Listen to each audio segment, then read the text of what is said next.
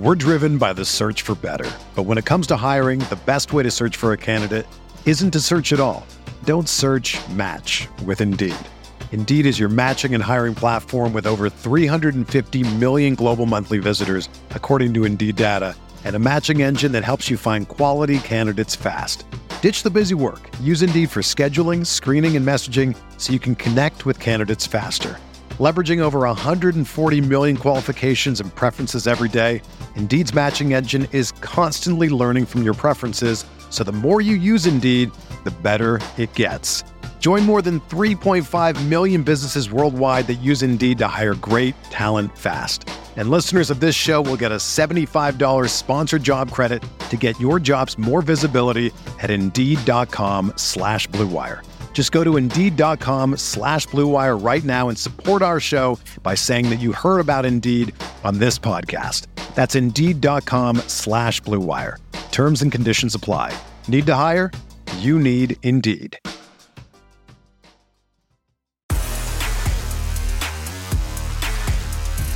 You are listening to KC Sports Network, the #1 podcast network for today's Kansas City sports fans. With former players from your favorite teams, informed perspectives, and former insiders, this is the place for you. You can find us wherever you listen to podcasts or on our YouTube channel, all over social media, or our morning newsletter, KCSN Daily, dedicated to your Kansas City Chiefs. KC Sports Network is proudly presented by Emprise Bank, your partner in possible.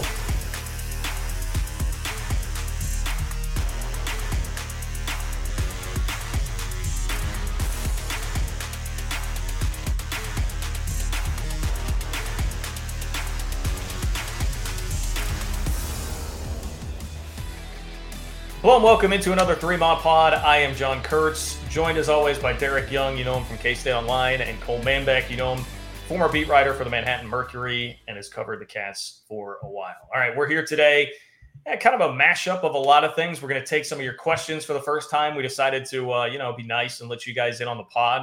Probably should have done that sooner, but you guys gave us some good questions. We're ready to tackle that. Really a lot of recruiting right now. Football recruiting is heating up. This is the biggest football recruiting month that K-State has maybe ever had under Chris Kleiman. Maybe that's a question that we kick around here on the pod today. So we'll get you updates on Avery Johnson, Joe Otting, Dylan Edwards, and a Randall in the fold as well. K-State maybe after the top two prospects in the state of Kansas now. But before we get into that, I do want to remind everybody, please go enjoy some 360 Vodka from Holiday Distillery, or if vodka isn't your thing, but you're more of a bourbon guy, check out the new Ben Holiday Bottled and Bond Bourbon that has been released by Holiday Distillery. All the reviews that I've seen so far are pretty rave of this stuff. So make sure that you get your hands on that. Whatever it is that you're celebrating, we don't have any games really to watch at this point, but stock up on that for the fall as well when the football season comes back around. Appreciate Holiday Distillery and 360 Vodka and everything that they do to support the pod and us here on KCSN. Okay, so we had to pivot a little bit today. We have a pretty cool guest lined up for you guys that I believe we'll be able to get on next week. We had scheduling conflict there and got that moved to next week, but look for that coming up. So we do have that to change it up a little bit right now. But as far as what we have on the docket today, we're going to start with a lot of football and a lot of football recruiting because, Derek, I mentioned this. I think I don't want to put words in your mouth, but I've heard you say this, that it is an extremely important recruiting month for K-State with a lot of decisions potentially coming down by the end of June. How would you characterize this is June 9th that we're recording. How would you characterize how the first 9 days of this month have gone for K-State approaching this monumental month?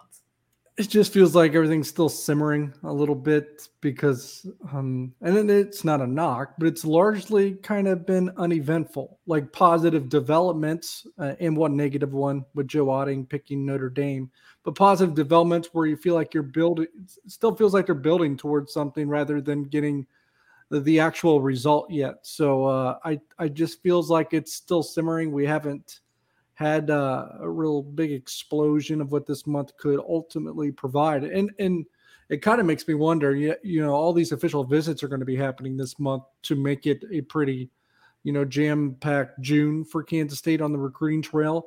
But I wonder if some of the tangible, I guess, results or outcomes maybe won't be felt until July in some cases. Now, in the case of Avery Johnson, I think he really does and is insistent on making his college decision before the Elite 11 finals, which begin in Los Angeles on June 28th. But in general, you know, I wonder if some of the, you know, I guess the results that people aren't really waiting on these visits, right? The fans, that they're waiting on the actual commitments. And other than Johnson, I wonder if most of these just leak into July as guys take a little bit of time to almost, you know, unwind a little bit and almost debrief what their June visits gave them in terms of information. So when you say these recruitments are going to leak it, we're talking what, Dylan Edwards, who else would be on that list that you expect to leak in? Yeah, I mean, Dylan Edwards is an obvious one, and he actually straight up said, you know, he's probably looking at a mid-July decision. And they have so many guys coming that last month or that last weekend of June 24th to 26th, which is the last weekend that teams can host official visitors until the first game of the season in September. So that's why they're kind of backlogged there. But when you think of that date, what do you got here? Jamal Roberts, another running back target, Donovan McIntosh at corner.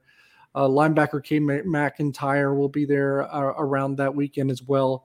Josh Manning's taken – he's a big-time wide receiver, right? A four-star wide receiver, has a pretty good bond with Avery Johnson. He's from the Lee Summit area. He's taken all five official visits. I think his last one is Missouri that last weekend, the weekend of June 24th and June. So he's another one where maybe the decision doesn't quite happen until July. I don't know that Kansas State's really sitting in the top seat, but Free State offensive tackle, you know, Free State has this offensive tackle trend, right, with Turner Corcoran, Scott France, and now they have Calvin Clements.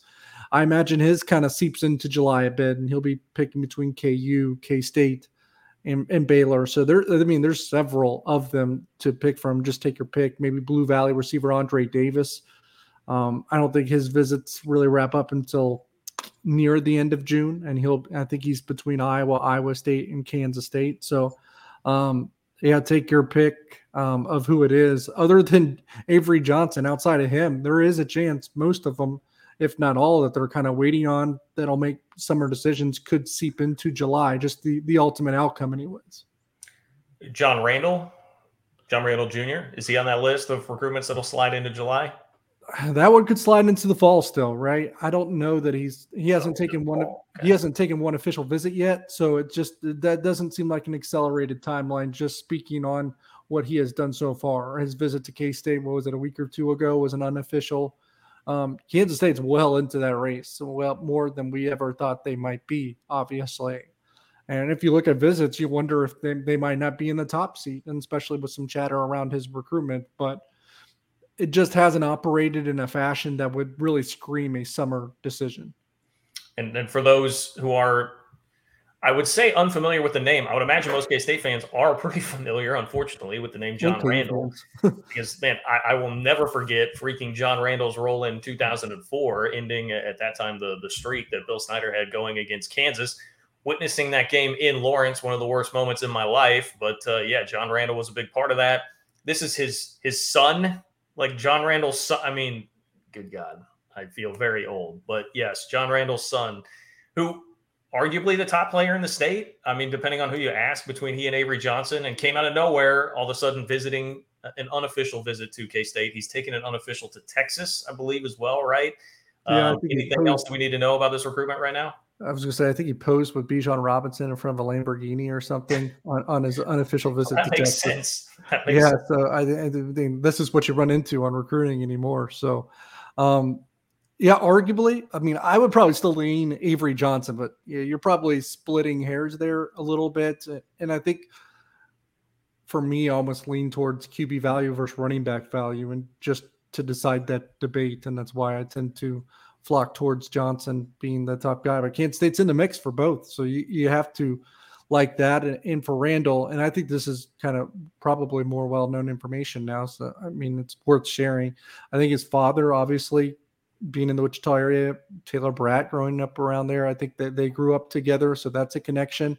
And then remember, John Randall left KU, had to leave KU, I believe, and went to Southern Illinois, and his position coach at the time, Brian Anderson at Southern Illinois, now the Kansas State running backs coach. So that's an interesting nugget in this recruitment too, that kind of draws more familiarity between the two sides? Well, there's a lot to break down here. I guess on Avery Johnson, to kind of close the book on that, I know there's been a little bit of worry about what's going on with Oregon because of, well, what's that? Just you. You're the paranoid one. You read everything and it all spooks you the entire time. Listen, I am Derek. Read your message boards. I am not the only one that is paranoid about Avery Johnson because we've just seen it too many times, man. And it, you know, even a lot of these national recruiting experts on three, I forget that guy's name, but, you know, I mean, they kind of acknowledge that K-State is the leader, but that Oregon is now pushing harder because of where it appears that they stand with, is it Anthony Rashada? Jaden Rashada. Yep. Jaden Rashada. I'm sorry. Jaden Rashada was one of the elite quarterback prospects that sounded like Oregon was in the driver's seat for a while, but not anymore. So how worried should we be? Yeah, I mean, Jaden Rashada is probably Oregon, Florida, or Texas A&M, but there is Dante Moore, five-star quarterback out of Detroit, who was thought to be a Notre Dame lock. And then now we're hearing that, I mean, it might have already happened by the time folks listen to this. Notre Dame's probably going to land a 2024 five-star quarterback from that same area, and CJ Carr, also from Michigan. And if that last name is familiar from Michigan, it's because it should be. It's Lloyd Carr's grandson, which... If you're a Michigan fan, your skin has to crawl to think Lloyd Carr's grandson is going to pick Notre Dame over you. That's wild to me. But that's a 2024 five-star. So that'll likely, some people think, affect Dante Moore's recruitment, a 2023 five-star, to where Notre Dame's probably no longer the favorite. Now, could that push him to Oregon? That's definitely possible as well. That doesn't mean Oregon isn't going to make a push for Avery Johnson when he's in Eugene, you know, the weekend of June 17th when he makes that official visit, obviously visiting Kansas State this weekend. They would, but from everything I've heard, they might still push for Dante Moore after that and not be afraid to take a two-quarterback class. Would Avery Johnson be receptive to that? I don't know. I would think that would be a hard sell, but you just never know in recruiting anymore. Especially if you have other, you know, good opportunities on the table. And I think Avery Johnson really values the opportunity at K-State. All in all, I guess I would summarize this as I don't think it, you know, I know there was comments made about his Washington visit when he was asked and his family was asked about that. Obviously they raved about that trip as well. He visited Washington last weekend, but from my standpoint, over the course of the last 2 or 3 months, I don't think this recruitment has changed a whole lot. I think other schools have changed maybe their level of pursuit, interest, how hard they're pushing and stuff, but I just don't think that the dynamics from Avery Johnson's standpoint have changed a whole lot. I think it's remained pretty status quo, which is favorable to K-State for quite some time. What are the chances, DY, that Kansas State could close this week on Avery and not allow that Oregon visit to occur and get a commitment secured? Yeah, never say never, but I just don't see that as being part of the plan. I think this is why I'm paranoid, DY. You won't tell me what I want to hear. Yeah, right. I mean, they would love that to happen. Don't get me wrong, but it just if that was the case, you would have thought maybe if he went into that with that thought in mind, but would have scheduled Kansas State after Oregon. Although I think it's in front of the Oregon visit just because he wanted to have his visits done by a certain timetable. So I don't think it's anything to be alarmed about. But I just he's been pretty thorough, pretty calculated. Him getting swept up in a visit and canceling another just doesn't seem like his MO. Well, speaking of Joe Otting, I mean, how much does that sting, DY? Obviously, that's a guy K-State invested a lot of time in for the past year. Notre Dame, this is the life of recruiting. It would frustrate the heck out of me, but K-State offered him more than a year ago. Notre Dame comes in a month ago. Now they have him committed. Any surprises there? And I know they were a huge threat. Were you surprised he went ahead and pulled the trigger? And do you think there's any shot K-State gets Avery that they eventually could flip him back? Yeah, those are all good questions. That's pretty loaded. In a sense of being surprised, not in general, just because not only is there the Catholic side of this, Joe Otting plays there and goes to Hayden Catholic in Topeka, so obviously Notre Dame's going to hold some more clout than any other program because it's probably built very similar, and that's the Mecca if you're really – honed in that realm. So in that capacity, not surprised. Surprised that he didn't go ahead and visit Kansas State a little bit. And as you said, that's the type of recruitment that gives coaches gray hairs and makes them probably want to coach in the NFL instead, because the NFL is different. And the NFL draft is, you know, you kind of pick and choose, and it's almost like a 3 or 4 month process, not a 12-month process, not a 24-month process, only to get your heart ripped out and have to reassess your needs and who else you would who you want next, so to speak. So yeah, that's the type of recruitment that makes coaches not want to be in college. That's tough. That's a tough pill to swallow. The sting factor. You know, if Connor Riley wasn't so good at his job, I would say the sting factor is pretty high. Because like you said, they invested a lot of time. He's a heck of a prospect. He's from the state, and you kind of wanted to start June with a plus and not a negative, right? So I think ultimately that's where the sting factor would come in at, because you don't want to, but in the back of your mind, the PTSD that Kurtz, spoke about not too long ago kind of creeps in, right? And says, oh, here we go again. But I mean, like 2020, like Turner Court, it makes me feel like Turner Corcoran. Yeah, but it's different. You're in on for so long, and then it tilts to Nebraska. Yeah, but this still feels different because we're so far along in the process, and that was just like you got wiped out so early, you weren't really competitive, and those kids all made decisions, February and March. At least it felt that way. So now we're still in June. This feels a little bit different. So that's where the sting factor comes in, maybe the PTSD and like, oh, here we go again. Because if Joe Otting does pick Kansas State, you probably feel like, okay, this is different. Now you're still having to talk yourself into it being different. So, but ultimately with Connor Riley being, it really not mattering what month of the year it is and still being able to cobble together a pretty good offensive line class and to build that room out the way that he has done, whether it be Andrew Linegang. I mean, Jalen Clem was landed in December, one of their best commits of the entire class. John Pastore, one of their best commits of the entire class, wasn't even offered yet at this time of the year last year. So the sting factor relents a little bit to me just because Connor Riley has a history of being able to recover pretty well, land the guys that still make sense for him, and then tournament All-Americans? That's what you already have in Cooper Beebe.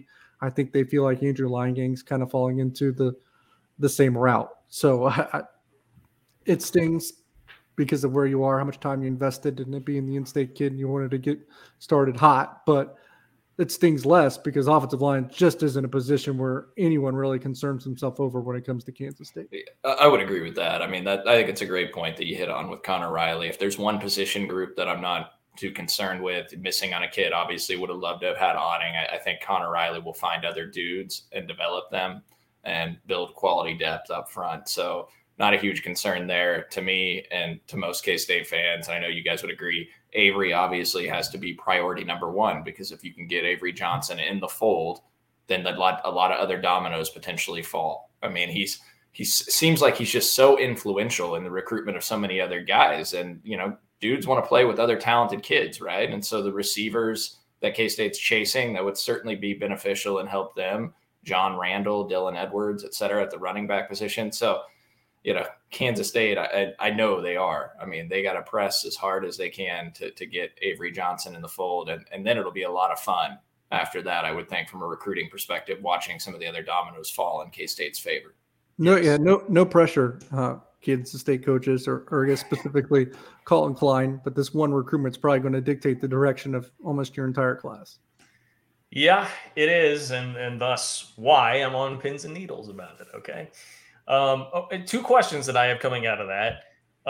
One, we're talking about Connor Riley, and I completely agree with you guys on the offensive line thing. Like, if there is one coach on this staff who's proven time and again, he'll be able to turn over rocks and find good prospects and stock up his room with talent, and then be able to coach those guys up when they're actually out on the field. Like, Connor Riley has done that in spades.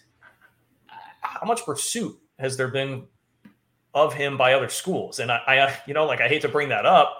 I love the guy. Love the guy for reasons on and off the football field, but he seems like he's doing a hell of a job. Have there ever been any whispers about him being pursued by others? No, nothing that I can technically confirm, beyond a shadow of a doubt. It would surprise me if there was an overture or some kind of a knock on the door to just gauge interest. I think people would be pretty naive not to if they had that position open. And I do wonder, and maybe it happened, maybe it didn't, but I do wonder if at one point when Nebraska was filling those spots, if they inquired, because he grew up in that area as well. So, yeah, I don't know. I will say he's incredibly loyal to the institution that he's always working for. I remember we went to the FCS National Championship game after Chris Kleiman had been hired at Kansas State, just to speak to those coaches, whether Chris Kleiman, of course, but we also wanted to speak with Courtney Messingham, Connor Riley, Jason Ray, and Joe Kleinerman, because those were the four coaches leaving Fargo for Manhattan, and we went to speak with them after they'd won the national title, not necessarily before. We did get to talk to Chris Kleiman before and after, and we did get to speak with all of them, except for Connor Riley, because he didn't feel like he should be talking to us yet, because he felt like he was still owed something to those players, even though he just coached his last game and won a national title. He wanted all of his focus and everything to be on those players still, and that institution still. And I think if you consider it that way, then, that's an incredibly loyal person that kind of puts the right things first at the right time. And I think it would also be hard for him to leave for what would normally probably be a parallel job, right? I think if he's picking being an offensive line coach for Chris Kleiman and being an offensive line coach for someone else, and I know the money might be pretty different in some cases, I just don't know that he really wants to mess with a good thing. And I think he would consider what he has right now a good thing. You know why I wasn't concerned about Nebraska DUI? Because I think Connor Riley, his career suicide to go work with Scott Frost? I think I think he likes to win, and I think he likes to go to bowl games, and that's why he didn't go to Nebraska. Well, just like Adrian Martinez, what he said recently, I see where you're plugging away from. I also think, and it also surprised me why some of the coaches did agree to come on with them. I mean, when what's their AD's name? Trev Alberts took away, basically that buyout. I mean, I think that was just a blinking red light. Hey, this might be only 1 year left. So I would not have gone and worked for him. He threw his assistants under the bus with how he handled that when they fired the assistants late in the year. And then he made those public comments about how he was having to invest so much time because he rolled the bus over them. It was a career saving move or job saving move by him. I get they probably pressured him hey, you're gone if you don't fire these guys. But then his comments afterwards, there's no way I'm going to go to Nebraska and work for Scott Frost at that point if I'm a qualified coach that has a lot of other great opportunities. Well, I never would go work for Scott Frost for a number of reasons, but one of which is that I struggle in the cold, and if I can't wear a hoodie on the sideline, I'm out.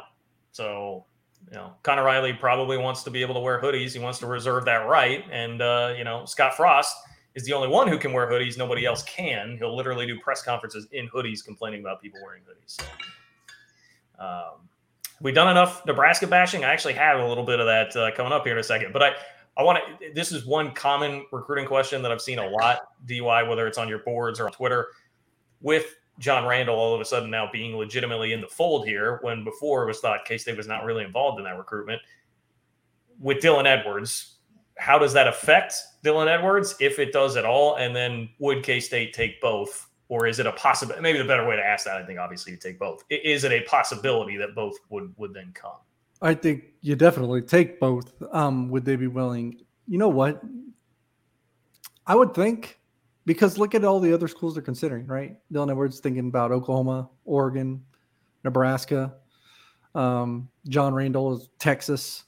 I'm pretty sure they're going to load up and probably have another really talented running back in their class too. So it's almost like – you're not really going to have that choice, because I think if you go somewhere else, and even if Kansas State kind of presents that opportunity, if you go somewhere else, it's going to be a similar opportunity, right? So it's hard to say. I mean, Oklahoma is, I think they're hosting the number one running back in the entire country this weekend. So, I mean, is playing with John Randall or being in the same class with John Randall really – an obstacle when if you go to Oklahoma, you have to play with the best running back in the entire country for his class? I don't know. I guess So we'll see. Maybe, because maybe it's just like you kind of want to separate from each other because of that. And if that's the case, I agree. I just haven't picked up on that. But if it's about being scared about playing with someone else in the same class, that's pretty freaking good too. It's just like considering the options that both of those are considering. I think that's going to be something that you're going to have to deal with regardless of where you go. It's a good point. It's a very good point. That's why they pay you the big bucks. On along these lines, we've been talking about recruiting, and if you're wanting to hear about basketball, don't worry. We will talk some basketball. It's coming up in the portion where we let you guys ask some questions. We got a basketball question there, so we will talk a little bit about where recruiting is at a little bit later on. But our last podcast, we went through like, hey, how did K-State overnight turn into like a media darling and a dark horse, seemingly consensus dark horse across the college football world to win the Big 12 or at least play for a Big 12 championship? There was some more love that got thrown out this week on that front, but it surrounds NFL draft prospects because Matt Miller, who is an ESPN draft analyst, he tweeted out, looking at the Kansas State 2023 draft prospects, they might be a handful in the Big 12 this year. So, further confirmation along those lines. And it just felt like, in K-State circles, I think we had all been kind of feeling that and sensing that and believing that. Now it's leaked out everywhere else. And I don't mean to turn this again into like 20 questions on DY, but you are the talent evaluator here. How good are the draft prospects for K-State in 2023? Yeah, I would say that Felix Anudike Uzama is probably their best one. I know some would want to point to Cooper Beebe, and maybe there's an argument to be had, and this upcoming season might give us those answers. But at the end of the day, I just think that Felix Anudike Uzama, I think, is going to be a pretty consensus top 5 defensive end in the next draft class, which means he's definitely going to come out. So, probably shouldn't have any, wishes about him returning to Kansas State. I think everyone should be under the assumption this is going to be his last year. But I think he's the best one, and that's probably – this isn't a Wyatt Hubert situation. He's going to be in contention to be a first-round pick if he lives up to the hype this season. Wow. It's that simple. I would say he's going to be in contention for it. Now he could leak into the second round. It might be a little bit like a Dalton Risner situation where he's borderline first, second round. I think that's probably where his wheelhouse will ultimately be, but that's where he is. And then I think your next one is probably either Cooper Beebe or Deuce Vaughn. I would say, I don't know that it's a certainty that Cooper Beebe will be in that draft class. I think he'd have to be, projected and comfortably projected pretty high to come out. And I think that's typically the case for offensive linemen anyway.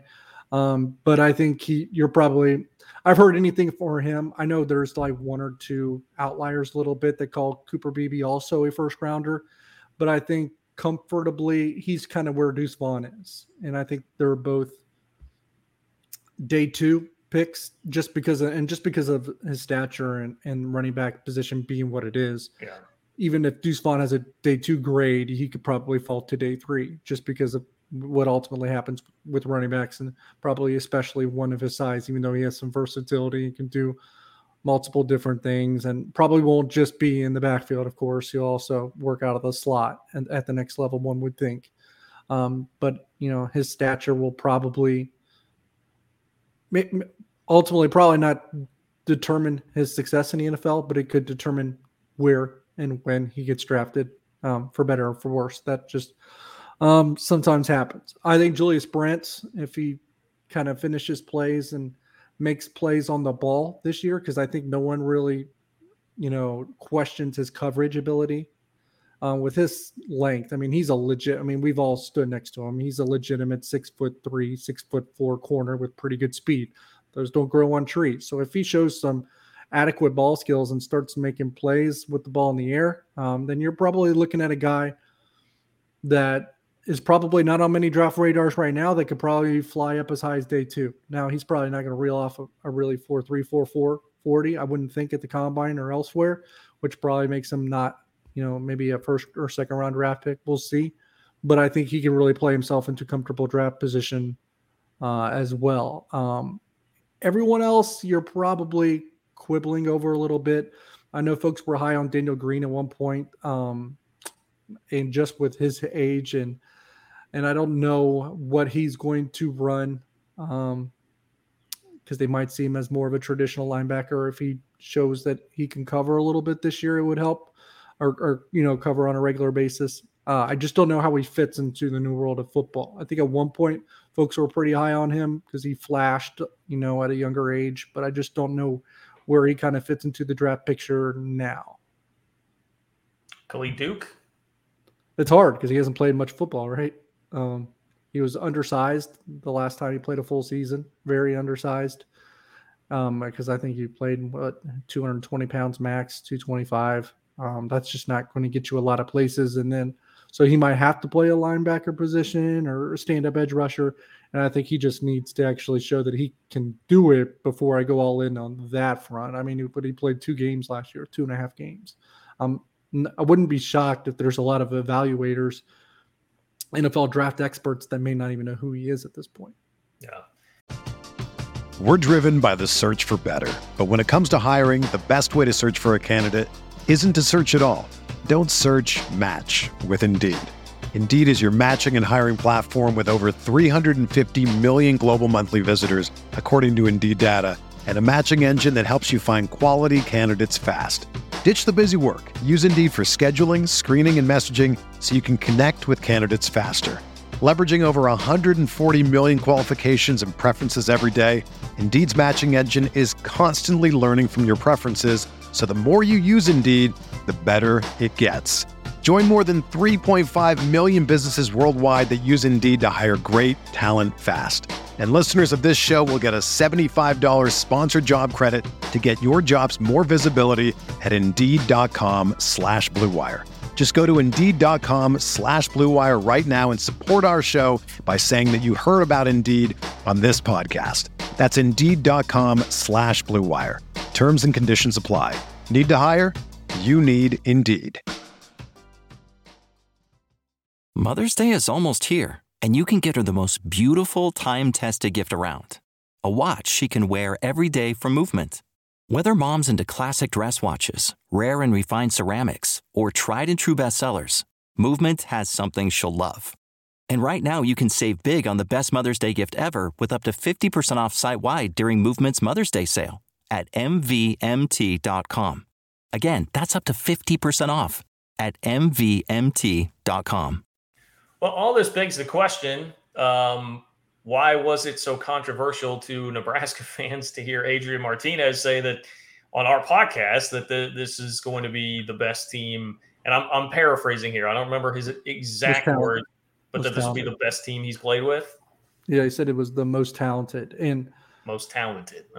In Nebraska, they're probably just living in, they have to if they want to be happy, but living in the past a little bit and just – assuming this is, a lot of Kansas State. I mean, Kansas State hasn't had 3 guys drafted since when? So, maybe they have something to argue here, but I don't know that they. I'm sure that they're doing this based on recruiting rankings, but is Nebraska an NFL draft factory right now? Are they pumping out dudes to the NFL draft? Have I missed that? Like, where are the Nebraska stars? Yeah, in the NFL right now. Yeah. I it's a kind of a superiority complex a little bit, I would say. Just assuming that you might be more talented, and we kind of delved into that. But when you win 3 or 4 games, constantly, and you assume that you're still a really talented club, something's wrong. Yeah. All right, Cole, you want to jump in on this? You want to get on some Nebraska? Hey, come on, man. Water's warm. Feels good. I mean, they've got Ndamukong Suh in the NFL, John. I mean, I know that was 25 years ago, but 12 years ago when he was actually drafted. I'm pretty sure Ndamukong Suh played against Colt McCoy, didn't he? Yes, in the Big 12 title game, right? And that was when the second got ran off the clock. What was the situation with that in the Big 12 they're still whining about that. Yeah. I saw it the other day because one of their old former players is doing a national radio show. Who is that? He was whining about it. One of the top Nebraska players that I think he got picked in this last draft that went fairly high is the guy that transferred from Nebraska to Kentucky, Wandale Robinson. So it's like one of your best draftable players didn't want to even stay in Lincoln, and neither did Adrian Martinez and all those guys apparently either. So, yeah.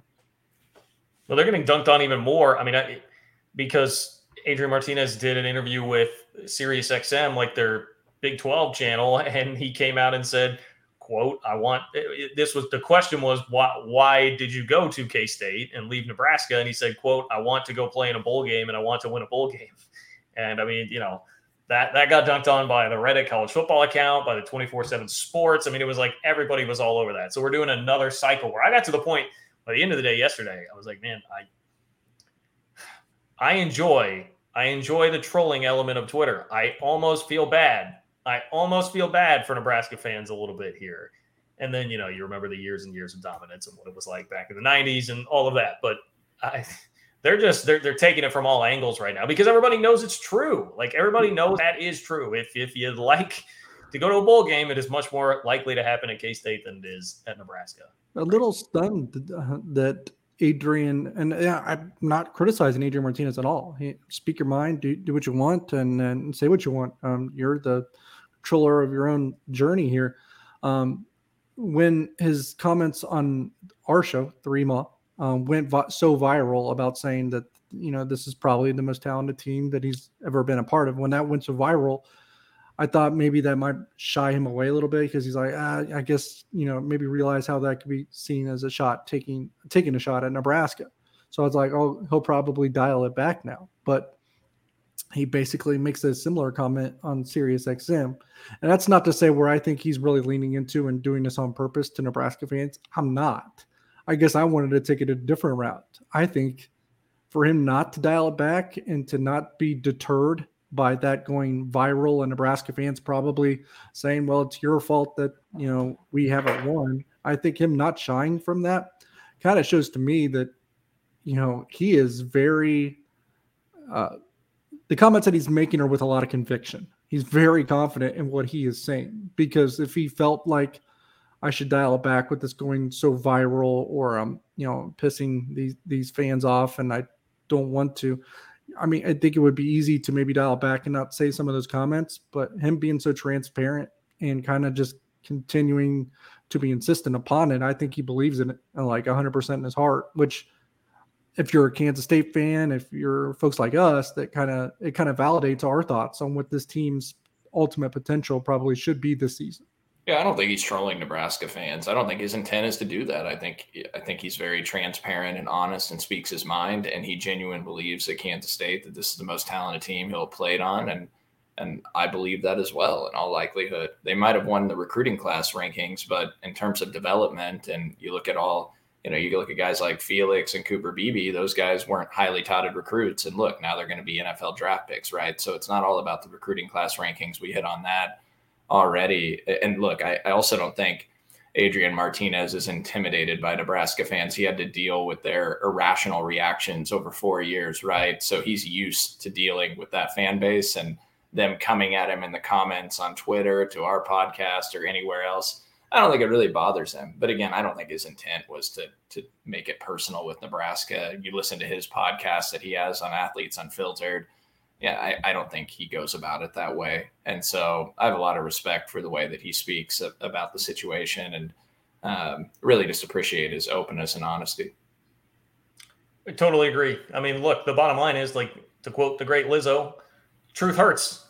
Truth hurts, Nebraska fans. Like, that is the truth. I mean, there's just – and honestly, it feels like those that do try to still argue about it on the internet, that's why it's so fun. It's like, I mean, it's – bringing a knife to a gunfight, you know? I mean, they've got no real ammo, and it's just a bunch of stammering around, and that's why it becomes pretty entertaining. I'll throw one carrot to Nebraska fans. I looked at their schedule. Like, if there's ever a year that they're going to finally make a bowl game, it better be this one. I mean, it's pillowy soft. With the beginning of it, especially. Oh, no, ultimately, you have to play Oklahoma, and I realize that's a daunting task probably, although this might be the lightest Oklahoma team you're going to play. But other than that, you're playing Northwestern in Ireland, North Dakota, Georgia Southern. Then you host Oklahoma, obviously, but then Indiana at home, go to Rutgers, go to Purdue, host Illinois. I mean, that's an 8-game schedule that if you're just an average to solid football team, you should be 5-3 at worst. And that's probably being generous. I mean, that is a very light schedule.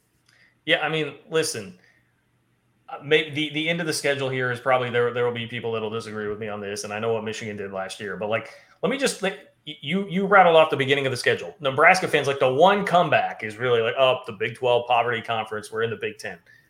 I would kill to see what K-State would have done against Nebraska's Big 10 schedule over the last 5 to 10 years, man. Like, you're going to hold up the Big 10, and here's what it – Indiana, Rutgers, Purdue, Illinois, Minnesota.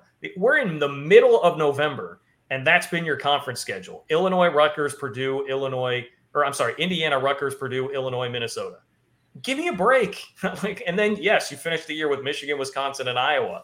But, like, dude, do not hold this conference up like this is some big feather in your cap, and that's why you've been losing games. You've been playing a garbage schedule. I know this is where – I need the Cole Manbeck research department to go look up SOS numbers from the last 5 to 10 years, because I'd be very curious about that. Yeah, because there's a point where Kansas State this year in a row consecutively is going to play Oklahoma State, Iowa State, Baylor, Texas, or Oklahoma State, Baylor, and Texas for sure. Those three, and obviously Texas is Texas. They went 5-7 and lost to KU, so I shouldn't anoint them as anything. But they're Texas is more talented than any team maybe outside of Michigan on Nebraska's schedule, so I'll give them that. And at the same time, ask Chris Kleiman how it's gone playing against Texas so far. Right, but I was going to say, but the other two, Oklahoma State and Baylor, like until the last three games of the season, when Nebraska plays Michigan, Wisconsin, and Iowa, there's not a team on their schedule that is going to even come close to Oklahoma State or Baylor, and that's not even considering the two schools that are leaving for the SEC. So I really have a hard time accepting the schedule, the Big Ten argument from Nebraska. When you play in a Big Ten West and you're missing Ohio State, I'm not really going to give you a lot of sympathy. Nope. None here. All right, you guys ready for some questions? We got some questions. Let's go. The first comes from Punxsutawney Rich. Says, how would you grade the current basketball recruiting class? And here is kind of the elephant in the room that we've avoided until right now. There has not been a whole lot going on recruiting-wise. Basketball right now is still – it's 5 scholarships open, right? They're at 8 and have 5 to go. Cole, you've been really following all the potential transfers and everything. What is your opinion? I'll let you go first. What is your opinion on where this is at right now and where it's going? If I'm giving it a letter grade where they sit today, I would say a C. There's obviously, I like some of the high upside guys. I've defended what they've done to date, but they need some proven scorers from the transfer portal. And I don't know where they're going right now with that. I mean, we're now sitting in June 9th and there's no clear direction. We don't know if there's guys coming in for visits. We know they've turned a few guys away that they looked into that were talented scorers, but they deemed not to be fits necessarily. Which I respect that, but they got to get some dudes. I mean, look, they're sitting at 8 scholarship guys. And to me, I'd elevate this class to a B+ if they could get a couple guys who have proven that they could score at the college level. And, when you look out there right now, Kerwin Walton is a name that we continue to hear, but he's apparently reportedly visited Texas Tech, Memphis, Clemson. K-State was included in his top 5, but we've never heard anything about him visiting Kansas State. Emmanuel Acott, DY could speak to this, they looked into, but that's not going to happen. Isaiah Mosley, they looked into, determined that not to be a fit. Now he's at Missouri. And so there's not as many options in the portal now. I think there's still some talented dudes, Cedric Henderson, but he visited Arizona. He's a Campbell transfer, talented scorer. He was reportedly at Texas Tech last week and now visiting Arizona. So I'm not sure K-State's going to get a visit there. We know Jareem Dowling is in Tijuana, I believe, for a FIBA basketball tournament played there right now. That was the location they settled on for that tournament to occur. So he's scouting there, I believe. But look, aside from Kerwin Walton, Cedric Henderson, David Jenkins, it's a guy we threw out last pod. Couple of the K-State coaches follow him on social media. He's a Utah transfer from South Dakota State, UNLV. So he's been at 3 different places, but he can really shoot the ball. He's a 41% 3-point shooter in his career. If you could say right now that you could land David Jenkins and a Kerwin Walton, because Jenkins is 6'1". He could play the two. And then Kerwin Walton could actually play some of the three. He's 6'5". He's a career 40% three-point shooter. I'd be really ecstatic with that at this point if they could get those two dudes. Those are guys that I think are talented and can score, and they can really shoot the ball. Marquise Noel penetrating, kicking out to those guys, and then you've got the bigs. I like the length that they've gotten. It's just they need more guards that can score clearly.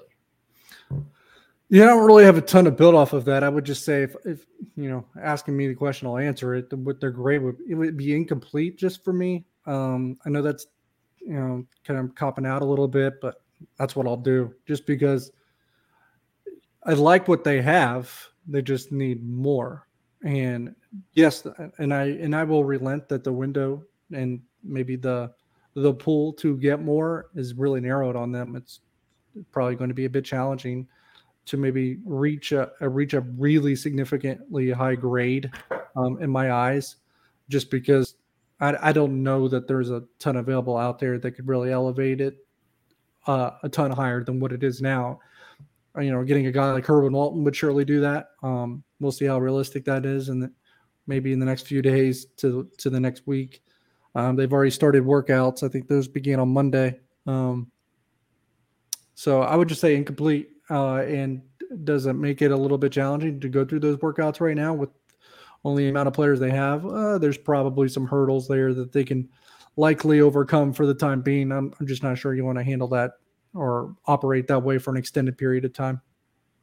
And see again, I think incomplete is fair. I think if you force me to give a letter grade, I'm probably around like CC plus, because I love what they did with like Carter and Colbert, Tomlin, like guys that seem like they have really high upsides.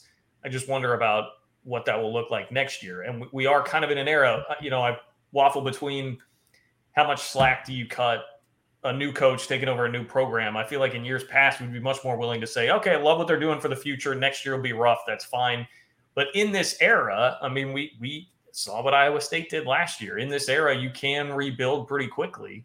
And with the transfer portal, you can stock up, you know, pretty easily from maybe easily is the wrong word, but it's a very realistic thing to do from year to year. So I think you have to still bring that in here and judge on that. And that part is the incomplete part, where I'm just not sure how much they've been able to do in terms of getting legitimate scoring and just legitimate bona fide players that have proven it at this level for next year. Now, maybe Cam Carter and Jarrell Colbert are ready to go right away and are awesome. And that would be great. The problem would kind of take care of itself. But yeah, the part that is concerning to me, DY, is like, listen, we moved away from the Bruce Weber era, and I know, new situation, blew up the roster, had to come in and recruit basically an entirely new roster. It's not the same situation as Bruce Weber, like in year 4, 5, 6, whatever. But I sat through so many of those press conferences listening to Bruce Weber talk about not having enough guys to practice and having to find ways to get enough dudes and bodies in there and practice. And so, yeah, like when I start hearing that, I'm a little triggered is really what it is there. When I hear you say like, oh, you know, how are these workouts going when they don't have enough guys and we're sitting here and they still have 5 scholarships to fill. And it's like, I just thought we were moving away from that. I thought we were away from that. And I know that it's not like I've seen Tang publicly comment about this. So in fairness, I'm going off of something you said, but these are kind of where my concerns are at, where it's like, okay, and then is it going to, you know, I don't want to get back into this thing where Bruce had, where it's you're always adding a scholarship guy or two really late who shouldn't really, frankly, be on the roster, and then you're turning that spot over year in and year out and never being able to replace it. I'm a little concerned about getting into that sort of a habit if you're going to go into this year with like 3 or 4 open scholarships or just taking guys to fill the scholarships there at the end of the class, at the end of the cycle, whatever you want to call it here. My I guess I would have 2 responses. One is a little, I guess, side comment, just a funny one. Maybe I want to jab at Iowa State a little bit, but in fairness with Iowa State, and I know they had Isaiah Brockington, and I don't know that we know anyone to be Isaiah Brockington on this team, of course, but they made it to the Sweet 16 and did what they did. And how many times did they struggle to score 50 points? As well. So, you know, maybe that formula is not a terrible one.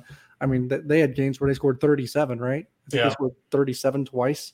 So, I mean, if maybe the a good way to get instantly to find instant success is probably to be more perfect on the defensive end. And I think that's surely going to be this team's, advantage. One of their best qualities. What they're going to lean on, I'm sure. Yeah. I mean, they got length in spades, so that's one thing. Second thing is the late ads. Traditionally we're kind of programmed ourselves to think those late ads are always going to be guys that are just practice bodies that are probably going to be in and out in a year because they can't cut it, or they're not going to grab meaningful minutes. And what I will say is some of those late ads. And I know Kansas State's not Baylor, and we can't just say, well, they did it at Baylor, so they're going to not, so they can do it here. I get it. That it's not everything's going to transfer perfectly, right? But some of the late ads for Baylor were some of their best players, and one that definitely comes to mind is Jared Butler. I think school had almost started already, and guys were already taking classes by the time Jared Butler arrived. So you never know what can happen, I guess. I mean, I think it was August or September when Baylor picked up Jared Butler. I think it was around the same time when they got Freddie Gillespie as well. He was D2, D3 transfer. I guess all I'm saying is Jerome Tang's at least been around a program, been around people that are pretty resourceful and creative and can find ways to really backfill a roster in a quality way that maybe we hadn't seen in the past. At least if you want to see glass half full, that's where you would take it from. Yeah, my confidence isn't necessarily wavering in the staff. I still trust them, have a lot of faith, and like what they're doing in the 2023 class. And I think a lot of people's minds would be put at ease, right, in the next 6 to 8 weeks if they were able to land one or two of those studs that they're chasing in the 2023 class, right, a Day-Day Ames or a Layden Blocker. I think a lot of people would put at ease that, hey, they're investing a lot of time in that 23 class simultaneously. When they do have some time to actually recruit, they can land those types of dudes instead of having to desperately fill a class here where they had 10, 11 spots open and have to fill those scholarships. I still think they're going to land an impact guy. I mean, they have to. And surely it is an appealing spot for somebody that is in the transfer portal that can score the basketball, knowing that there's a chance to come here to Kansas State and really be a dynamic scorer. I mean, I think there's no question the Antoine Davis situation hurt him. I think they were very confident they were going to get him. And that kind of, threw a wrinkle into all of their plans when that occurred, and he went back to Detroit Mercy. But I still think there's got to be a guy out there that they're in on, that they think they're going to get. Jerome Tang has said publicly, to his credit, for the last 6 to 8 weeks, that this thing may go into July or August as he works to fill his roster. So it may take some more time, but. And to be fair, we also a lot of times don't hear about the guys they have visiting, and they may have snuck guys in that we don't know about, or they may be sneaking guys in this weekend that we haven't heard about yet. Obviously, DY and Flando do a hell of a job at KSO uncovering as much as they can, but this staff is really good at, kind of bringing those guys in without a lot of knowledge in a couple situations. So that could very well occur as well. The grade that I give right now of a C can definitely be boosted. I like the guys, to what you said, that they brought in, but that grade level can certainly go up here as they complete this class. They're not going to get to 13 scholarship guys. Let's be honest here.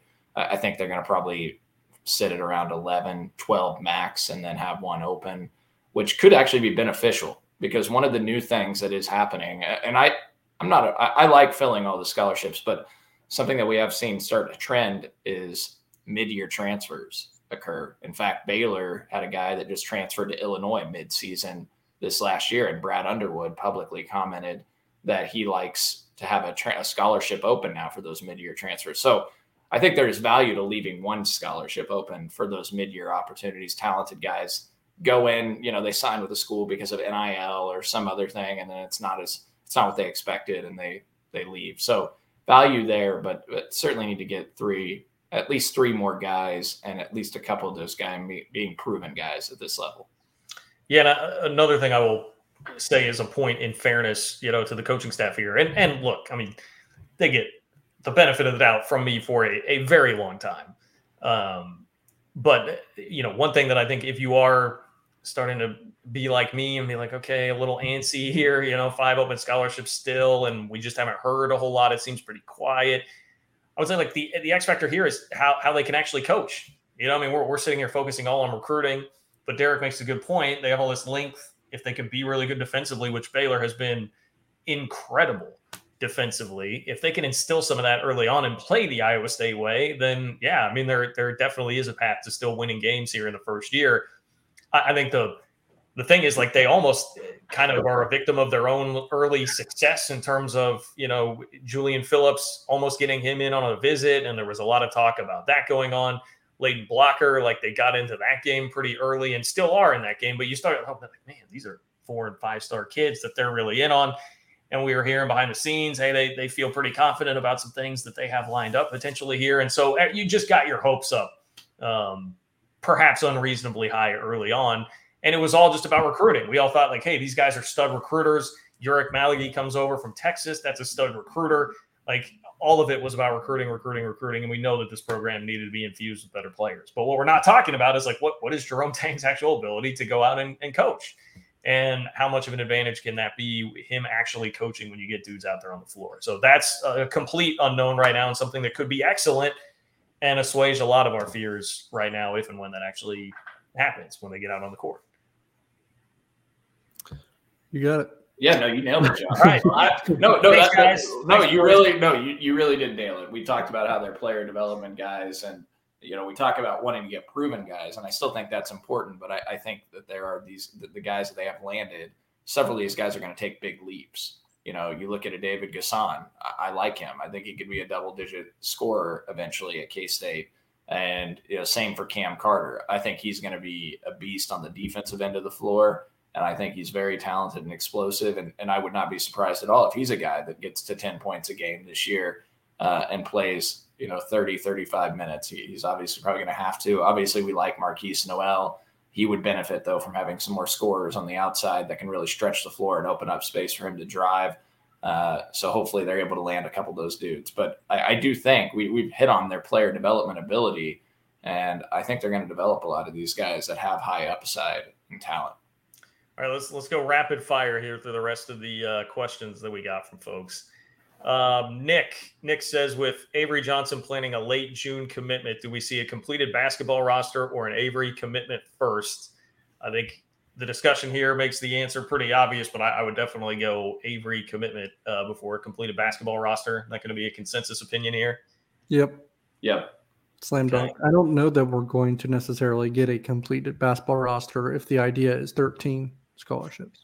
Yeah. Yes. I would agree with that. I think if you're saying, like, completed roster, like the 10-11 that, like, Jerome Tang said at the Kansas City Catbacker function, for instance, then, you know, maybe then that is somewhat of a discussion. Definitely don't think you're getting to 13. Austin, best and worst case scenario for the football season. Best and worst case. I mean, best case scenario is Arlington are making the Big 12 championship game. I hesitate a little bit towards it, but I mean, hell, it's such a wide open year in the league. It's not like Oklahoma's dominant. Well, but if you go, you always have a shot. That's why I just say get there. Yeah. So, I mean, look, if you want to say best case, I would say yes, winning a Big 12 championship. Worst? I mean, look, like Adrian Martinez, If Deuce Vaughn gets injured, you know, like, we're worried a little bit about running back depth. And if Adrian Martinez gets injured, which he has a history of, or continues to, you know, turn it over a lot. I mean, Skylar got injured last year, missed games, and he still figured out 7-5, and it should have been better. So I would not go any lower than 5-7, certainly. I would still. I think it's a lighter year at the top in the Big 12. I think we all agree with that, unless Texas just smokes it for some reason. They figure it out. It's a lighter year at the top. But are there more good teams now? Yeah, I mean, the league just seems there are a lot of teams in a pretty similar position, like in the same kind of boat. I think Tech, and I know they made a bowl game last year. Texas Tech might be better. I mean, Donovan Smith's a solid quarterback. I think Tech will be better. I'm fairly bullish on Joey McGuire. I think Tech will be better. And look at West Virginia's best case scenario. JT Daniels figures it out. Yeah. Well, look, West Virginia fan. Look, I can tell you, man, they got mad at me for saying that Baylor should have better Big 12 title odds than that. Like, that West Virginia fans went from being down in the dumps about a lot of transfers and Akeem Mesidor leaving to all of a sudden JT Daniels and like, oh my God, like shut up, we're going to be great. So yeah. West Virginia fans are pretty high right now. I saw that. I certainly agree. I think K-State's ceiling is getting to the Big 12 championship. Look, their floor is going to be dictated by staying healthy. Like I think they're going to have a really good year. If K-State can stay healthy at all the key positions, I think they're going to win at least 9 games this year. I think their floor, again, dictated by health, but I still think they'd make a bowl, even at their floor. I think 6 wins would be their floor. At their floor, because assuming they're like health, let's say the worst case scenario maybe happens with health. I mean, you likely still get through the non-conference healthy enough to go 3-0 unless Missouri get you, but that's at home, so I don't know. Because at that point, then you only need to win 2 or 3 conference games, and I think like even banged up or underperforming, they probably figure out a way to do that. But I'll go back to it. Like the Big 12 is open for whoever to win it this year, in my opinion, because of how much Texas traditionally and continuously underachieves. And because Oklahoma, they're probably turning over their roster more than anyone. And with the new head coach that has never been a head coach, not been a head coach at the Power 5 level, Group of 5 level, just never been a head coach in general. So I think that's a question mark. But on the flip side, and I know we just touched on this, I don't know that there is as many gimme wins in the Big 12 now as there was a couple years ago, or even, maybe even last year. I mean, Iowa State's turning over a lot, but I mean, they're coached well enough and recruited well enough to where they're at least a bowl team, maybe more. Kansas, as much as we can make fun of Kansas for their decades of futility, they are a better program today than they were a year ago this time or 2 years ago this time. I'm not saying that's not. I feel like there's too much of an overcorrection now on Kansas. Probably. Yes. I'm not saying it's not a gimme win still. It definitely should still be a gimme win. But I'm just not sure that these teams in the Big 12, and it's probably a good sign because they're going through a transition to where they're going to need to produce clout to stay in the premier group of college football, right? To stay in that perceived Power 5. But it just feels like to me that even some of the bottom dwellers have taken steps in the right direction. Now, someone's still going to be bad. Someone's got to be bad, right? I just think that every roster has improved. Every program has improved. That doesn't mean they still won't have bad records because they can, but I mean, the Big 12 is just very loaded in the middle right now. There's no, like, aside from KU, no terrible program. And at the top, there's no runaway, driver's seat leader either. Yeah. Yeah. My point on Kansas, people projecting 4 or 5 wins, it's out of control. They're a better program. They still have massive talent issues. Lance Leipold is not recruiting like a madman by any stretch of the imagination. Let's just back it up a little bit there. I think we're getting too far ahead of ourselves on that. I'll say this. One team that I think might surprisingly take a hit this year, just because of what I did say about the rest of the league kind of being up. And I think their losses, I think, are being glossed over too much, is Oklahoma State. I kind of fear that they it's set up for them to kind of take a pretty giant step back. Rattle through a couple of these here. So Cameron asked about Avery Johnson and the Washington visit. I think just see our conversation earlier about Avery Johnson there. I don't think it's anything to be terribly concerned about. Is it time for fans to move on from Dylan Edwards and start blowing up John Randall Jr.'s Twitter account instead? We kind of covered that. I think K-State very well could still end up with both of them. I would say just continue pursuing both of them. We talked plenty about Nebraska. Dackery asked if Nebraska were to rejoin the Big 12 this upcoming year, would they be a top 5 team? I don't think so. I certainly don't. And then let's see. We've got these are just a couple of fun ones here, real quick at the end. Cameron, you get to pick one of the following: K-State football natty, K-State basketball natty, or meeting Kanye. Football natty. Look, I'm a man of the people. All right, football natty. That's the most important thing you could have on that list, and I will do that. Plus, look, much as I love the guy, if I met Kanye, he'd probably be like, "Why do I care about some random dude from Kansas City?" Like, I don't know. I'm not sure that meeting would go the way that I really want it to. Cole, I'm supposed to ask you from Derek about the 2009 Kansas State boys basketball 2A state championship, if you'd like to address that. Well, hell of a player, Derek Flairloggy. We'll give him a shout out. St. Mary's Bear alum, 2A state championship in Bramlage Coliseum. I covered that whole tournament. That would have been 2009, right? So as I recall, actually, I kept running upstairs to the media room to watch on TV. K-State was playing Texas in the Big 12 tournament at the same time as during that 2A state tournament. If you recall, that was the year Dexter Pittman, Texas, K-State needed to win that game to get in the NCAA tournament. K-State lost a tight, close game. And I covered that entire 2A state tournament, girls and boys. And Derek grew up in a town 8 miles from where I grew up. I'm from Rossville, Kansas. He's St. Mary's. We're in the same school district. And it was really cool to see Derek hit that game-winning shot at the buzzer to win the state championship. And then he got the best interview in his life afterwards from a reporter at the Topeka Capital Journal. The K-State correspondent, Cole Manbeck, gave him just a bunch of very thoughtful questions. I'm sure it's the best interview he's ever had. And we highlighted him in the story afterwards. But it was a good experience, cool game.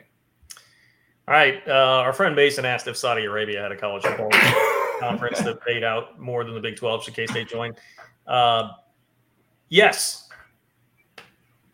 If they're going to pay you, I mean, what are these dudes getting paid? Like, what is DeChambeau getting paid? It's a ridiculous amount of money. If you can make like Big Ten TV contract money by going to Saudi Arabia, yes, play the games in Saudi Arabia. That doesn't seem like a great fan experience for us. No, I know. I don't. No, I am. I thought that was a that is such a Mason question from Mason. Yes, such a Mason question. Yes. Yeah. Yes. No, I don't know. That would suck. Like, think about that. No more, people are mad about losing their parking spots on the east side. What about losing the games to people freaked out about moving a game to Arlington? Can you imagine moving the games to Saudi Arabia, for whatever sum of money? K-State made a nice chunk of change from playing that game in Arlington. Yeah, you probably can't do that then. Sorry, Mason. Okay, that's going to wrap it up for us. Once again, shout out to 360 Vodka from Holiday Distillery. Also, go check out the Ben Holiday Bottled and Bond Bourbon if that is more your style. But Holiday Distillery does a great job supporting KCSN and the Fremont Pod. For Tucker Franklin behind the scenes, Derek Young and Cole Manbeck, I'm John Kurtz. We'll talk to you next time. See you later.